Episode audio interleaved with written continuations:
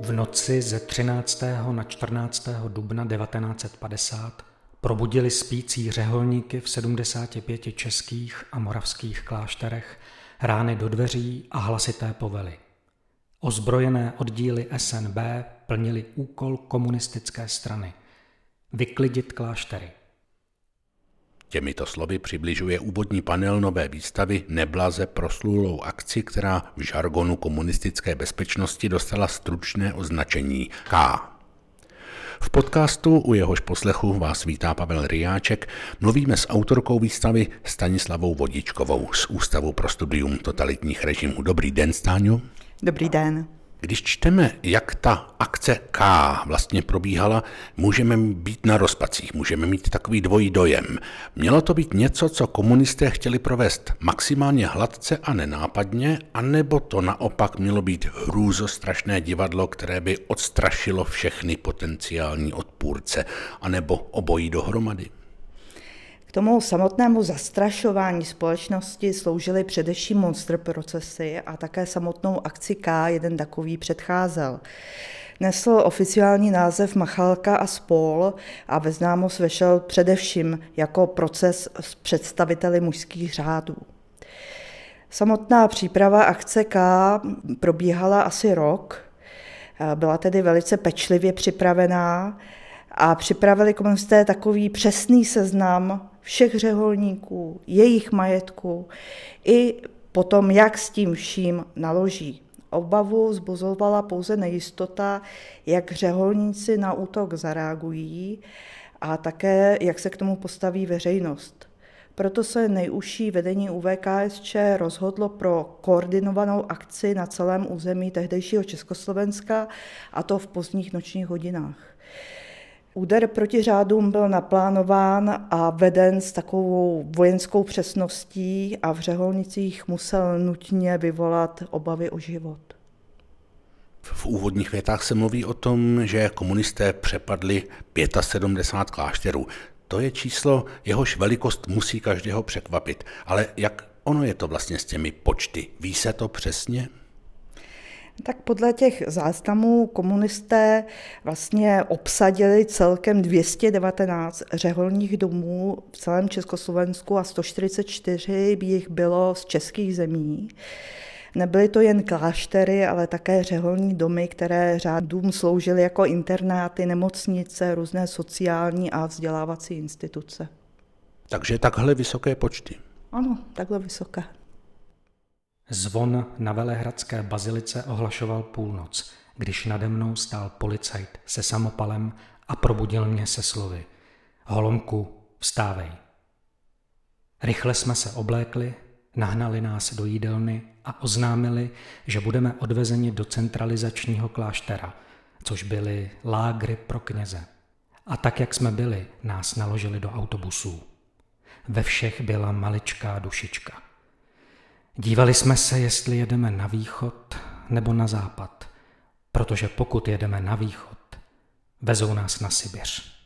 Do všech dalších dnů mi svítila tehdejší slova novicmistra, pátera Františka Kučery, který nás doprovázel v autobusu. Stačil tehdy tichou poštou poslat dvě slova. Deus providebit. Bůh se postará jako by z nás spadly úzkost a obavy, kam nás odvlečou. A to i přesto, že se nejčastěji vyskytovala představa na Sibiř. Z rozhovoru s pamětníkem událostí, páterem Josefem Koláčkem. Když se řekne akce K, Víme, že to písmeno K znamená kláštery. Měli komunisté hned spadeno na všechny kláštery, anebo si to rozfázovali a rozdělili? No tak spadeno měli na vše, co patřilo církvi, majetek však loupli postupně, protože to z praktického důvodu nebylo možné udělat najednou, chyběla lidská i technická kapacita. Za všechny se mi nyní vybavuje jeden příklad. Františkánky dokončily krátce před svou centralizací výstavbu moderního dívčího gymnázia v Praze na Vinohradech. Ve své době to byla jedna z nejmodernějších školských budov v Evropě. Tuto výstavbu financovali z darů a také z bankovní půjčky, kterou museli splácet i v letech, kdy školu už dávno vlastnil stát. A to za situace, kdy výdělky mladších sester z těžkého průmyslu byly minimální a museli z nich podporovat sestry, které už nebyly schopné pracovat. Takže komunisté, jestli tomu dobře rozumím, to dokázali zařídit tak, že nejenom připravili církev a její představitelé o majetek, ale ještě je dokonce dokázali zadlužit, takže to potom spláceli třeba mnohá léta. Ano, je to neuvěřitelné, ale je to tak. Bydleli jsme v dřevěných barácích, osm bratří v jedné světnici, postele nad sebou. Spal jsem v horní posteli. Když jsem se na ně posadil, málem jsem se dotýkal hlavou stropu. Ten byl poněkud uvolněný, takže v zimě jsem měl na posteli poprašek sněhu. Zpočátku byly vedle baráků postaveny záchody jen v tom nejprostším provedení, bez kabin, jen trám a malá mezistěna. Pověsili jsme tam rozříznutý pytel, abychom měli aspoň nějaké soukromí. Za latrínami tekl potok Klíčeva. Ten se stal naší umývárnou. Z knihy Benedikta Holoty Nebyl jsem hrdina. Klášter je v představách mnoha lidí, zejména těch dnešních, asi místo, které je uzavřeno vůči svému okolí, nezasahuje nijak do ostatní společnosti, nekontaktuje se s ní. Takto pojato by kláštery pro komunistický režim vlastně neznamenaly žádné nebezpečí, ale komunisté to předpokládám viděli jinak a s tou uzavřeností klášterů to také bylo jinak. Ano. V klášterech žili řeholníci a řeholnice podle své spirituality a většina řádů se u nás v té době věnovala evangelizaci, školství, charitě, sirotkům, starým, opuštěným, těm, který nikdo nechtěl, chudým. Trochu tím konkurovali samozřejmě komunistům v řadě oblastí, zvláště v tom školství, a narušovali jejich představu o tom, že vlastně oni budou ovládat celého člověka i v té jeho soukromé sféře. Takže byly vlastně tím pádem pro komunisty velké nebezpečí, možná dokonce jedno z vůbec největších té doby. Samozřejmě, protože oni tou svou činností se vlastně získali úctu celé společnosti. A pro komunisty byli samozřejmě velice velkým nepřítelem.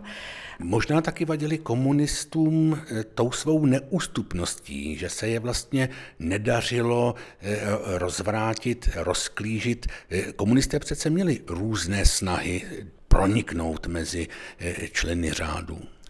Oni se samozřejmě snažili infiltrovat eh, do řádu, posílali tam své takzvané novice, aby tam přišli a rozložili řád, aby získávali informace, co se tam vlastně děje a co se chystá. To se samozřejmě nikdy nepovedlo, protože ten, kdo přijímal nové spolubratry, tak ten samozřejmě okamžitě rozpoznal, proč tam přicházejí. A takže oni vlastně netušili, co se tam děje a proto vlastně byly řády pro ně nebezpečné. Je známo, že mnozí představitelé katolické církve byli v 50. letech ve vězení poměrně dlouhou dobu, ale ty kláštery po provedení těch komunistických nechvalně známých akcí, to vlastně taky svým způsobem bylo vězení, anebo ne? Jen s tím rozdílem, že v pobytu v nich nebyli řeholnici a řeholnice odsouzeni soudem. Přestupky proti přísnému řádu se trestaly řeholníci byli postihováni pobytem na samotce, snížením dávek potravin, zákazem již tak omezené a přísně cenzurované korespondence, případně i fyzickými tresty. Lékařská péče byla velmi zanedbávána, což mělo v některých případech trvalé následky nebo vedlo i ke smrti. Před spaním se mě naskytl bolestivý pohled na staré bezmocné kněze a řeholní bratry – vytržené ze svého dlouholetého řeholního prostředí. Neuměli nosit civilní šaty, nevěděli, v čem spát, měli potíže s osobní hygienou a nesnáze z urologických potíží. Posedávali na postelích, bezradně se rozhlíželi, jako by hledali pomoc. Pokoušeli se modlit a usnout. Raději jsme zásli. Z knihy Josefa Schneidera Bůh, osud a já. V Řeholích bylo v 50. letech stále ještě relativně hodně mladých lidí. Nelákala komunisty taková představa přiklonit si právě ty mladé nějak na svoji stranu? Komunisté měli představu, že by mohli získat mladé řeholníky, proto je vlastně odloučili od těch starších a soustředili je v takzvaném přeškolovacím klášteře, kde tedy byli podrobeni dlouhodobé indoktrinaci, propagandistickým filmům, politickým přednáškám což nevedlo tedy k žádnému eh, dobrému výsledku, naopak vlastně řeholníci se víc semkli a dál pokračovali tajně v řeholním životě. Samozřejmě s jejich vědomostmi z teologie a filozofie u nich neměli přednášející respekt a materialistická ideologie u nich zbuzovala jen výsměch. Oni potom končili tak, že vlastně je převedli buď eh, k pomocným technickým praporům nebo na různé stavby, kde pracovali třeba na výstavě klíčavy. Ale oni i během té práce na stavbě a nebo během pobytu v těch pomocných technických praporech stíhali nějakým způsobem ten duchovní život. No bylo to hodně náročné, protože ta práce byla dlouhodobá, někdy pracovali 11 hodin denně, tenkrát se pracovalo i o sobotách, potom měli většinou buď politická školení, nebo někde pochodovali.